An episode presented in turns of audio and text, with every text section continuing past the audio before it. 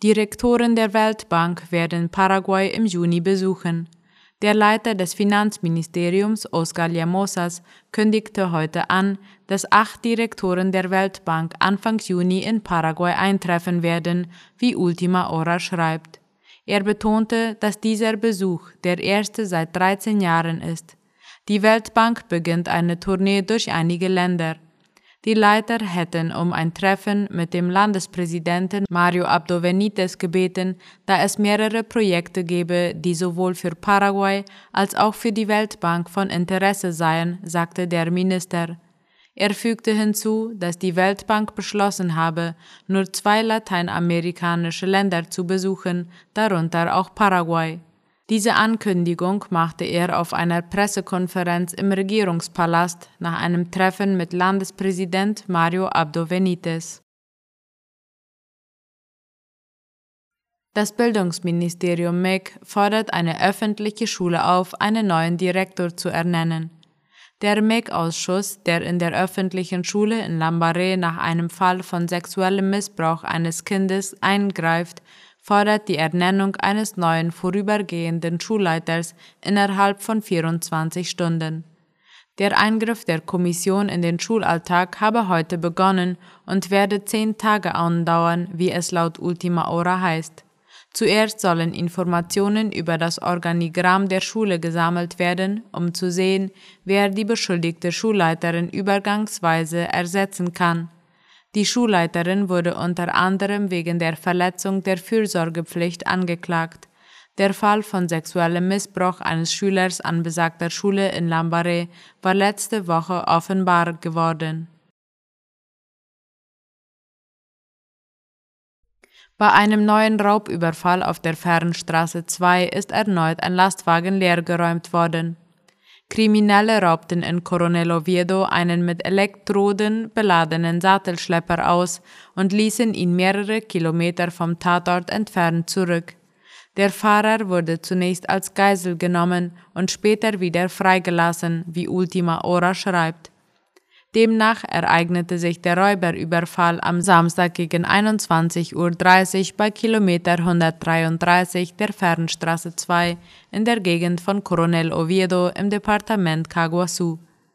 Ein weißer Volvo-Sattelschlepper wurde von einem Auto abgefangen, aus dem eine Gruppe Krimineller ausstieg.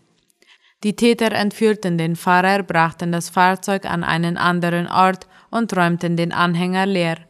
Anschließend ließen sie den LKW in der Kolonie Bergtal etwa 15 Kilometer vom Tatort entfernt zurück. Zu einem ähnlichen Vorfall war es vier Tage zuvor bei Kilometer 138 auf derselben Fernstraße gekommen. Polizeibeamte der Polizeistation von Santa Lucia führten eine Durchsuchung durch und fanden den Lastwagen. Der Fall ist bereits bei der Staatsanwaltschaft angezeigt worden. Beim Militärgebäude hat es gebrannt. In der Küche des Hauptquartiers vom Oberkommando der Streitkräfte in Asunción ist es zu einem Brand gekommen. Die Flammen wurden von der Freiwilligen Feuerwehr unter Kontrolle gebracht, wie Ultima Hora schreibt. Den Informationen zufolge brach das Feuer gegen 8 Uhr im hinteren Bereich des Gebäudes des Oberbefehlshabers aus und zerstörte einen Teil der Küche.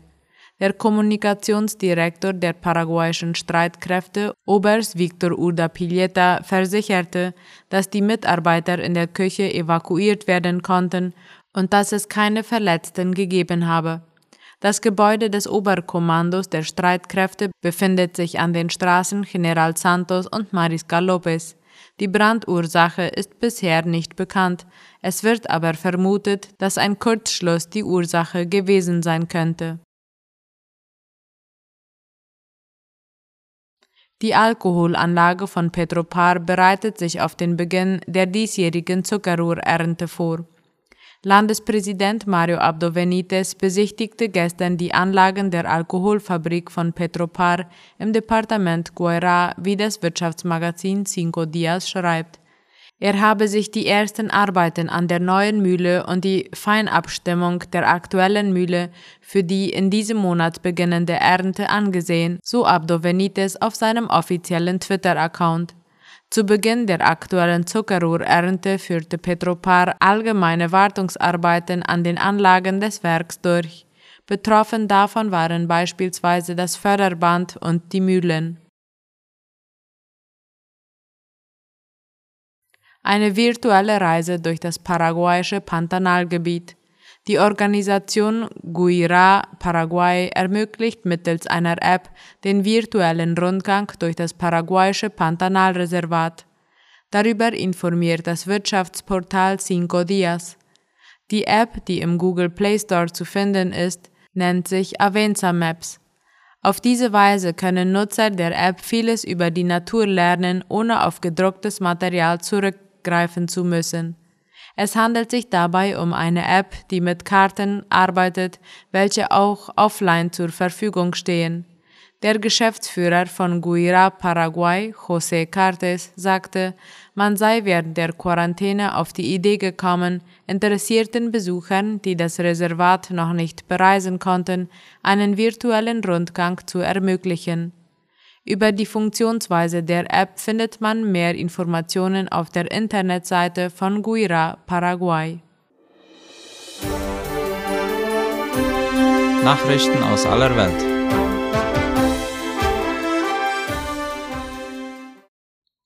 Wladimir Putin meint, die NATO habe eine Invasion Russlands geplant. Russlands Präsident Putin hat dem Westen vorgeworfen, eine Invasion Russlands und der Krim vorbereitet zu haben, wie die Deutsche Welle schreibt. Der Westen habe Bedrohungen an den Grenzen Russlands aufgebaut, sagte Putin bei der Militärparade auf dem Roten Platz in Moskau.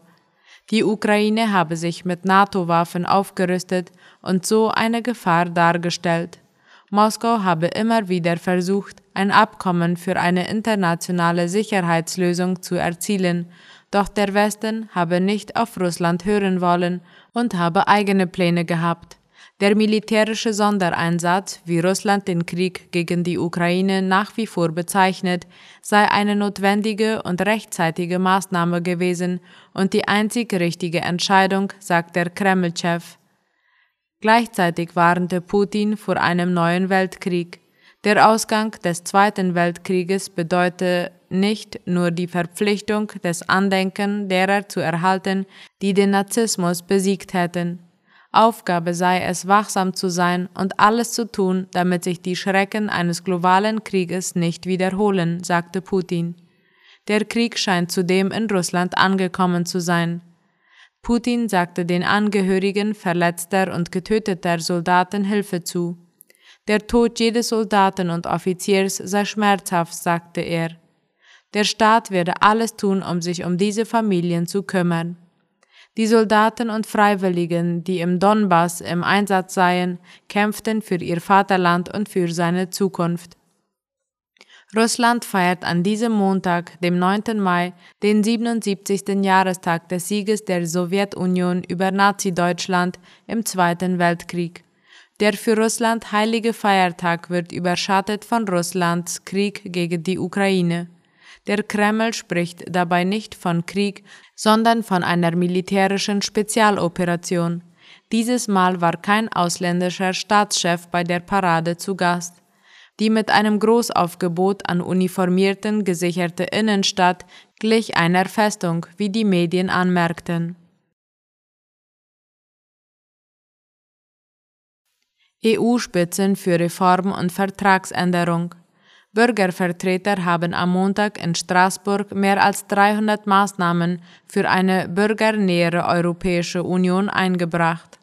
Ein Jahr lang wurde im Zuge der Zukunftskonferenz darüber beraten, wie das Leben in Bereichen wie Gesundheit, Klima, Bildung, Migration, Jobs und Wirtschaft verbessert werden könnte. EU-Spitzen zeigten sich Reformen gegenüber offen, wie der ORF schreibt. Frankreichs Präsident Emmanuel Macron hat die Zukunftskonferenz angestoßen, um die EU nach dem Brexit und der Coronavirus-Pandemie neu aufzustellen. Bei einer Zeremonie im Europaparlament in Straßburg sagte er, dass er eine institutionelle Reform befürworten würde. Bereits beim EU-Gipfel am 23. und 24. Juni solle darüber diskutiert werden. Frankreich hat noch bis Ende Juni den Ratsvorsitz inne. Vertragsänderungen auf EU-Ebene gelten aber als äußerst kompliziert und langwierig. G7 und EU kritisieren Wahl von Hongkongs Regierungschef. Die G7-Staaten und die EU haben sich zutiefst besorgt über den Ablauf der Wahl des neuen Regierungschefs von Hongkong geäußert. Das Verfahren, mit dem der frühere Sicherheitschef John Lee zum Regierungschef bestimmt wurde, sei Teil eines anhaltenden Angriffs auf den politischen Pluralismus und die Grundfreiheiten, hieß es heute in einer gemeinsamen Erklärung der G7 Außenminister und des EU-Außenbeauftragten Josep Borrell. Der Nominierungsprozess in der chinesischen Sonderverwaltungszone stelle eine krasse Abweichung vom Ziel des allgemeinen Wahlrechts dar und untergrabe die Möglichkeiten der Menschen in Hongkong, sich legitim politisch vertreten zu lassen, hieß es in der Mitteilung weiter. Borrell schon tags zuvor zum Auswahlverfahren geäußert.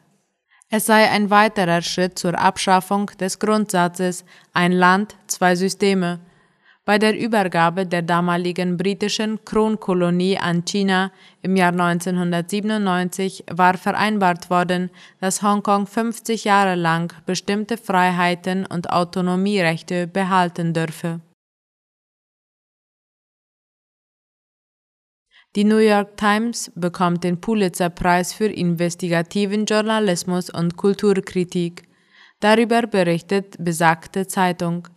Die Washington Post erhielt die höchste Auszeichnung in der Journalismusbranche für den öffentlichen Dienst. Die Times-Reporterin Andrea Elliott erhielt den Pulitzer-Preis in der Kategorie Sachbuch für ihr Buch Unsichtbares Kind, Armut, Überleben und Hoffnung in einer amerikanischen Stadt, das auf eine 2013 von ihr bei der Times durchgeführte Serie zurückgeht. Türkische Missionare in Haiti entführt. In Haiti ist laut Angaben von Latina Press eine Gruppe, darunter mindestens acht türkische Missionare, entführt worden. Kurz zuvor waren sie mit einem Bus aus der Dominikanischen Republik angereist. Die Entführung fand demnach am Sonntagnachmittag am selben Ort statt, wo im vergangenen Jahr eine Gruppe von Missionaren aus den Vereinigten Staaten und Kanada entführt worden war. Seit der Ermordung von Präsident Jovenel Moïse im letzten Jahr sind die Banden im verarmten Karibikstaat immer mächtiger geworden. Mindestens 75 Menschen wurden infolge von Bandenkriegen getötet, die vor zwei Wochen in der Nähe der Hauptstadt Port-au-Prince ausbrachen. Soweit die Nachrichten heute am Montag. Auf Wiederhören.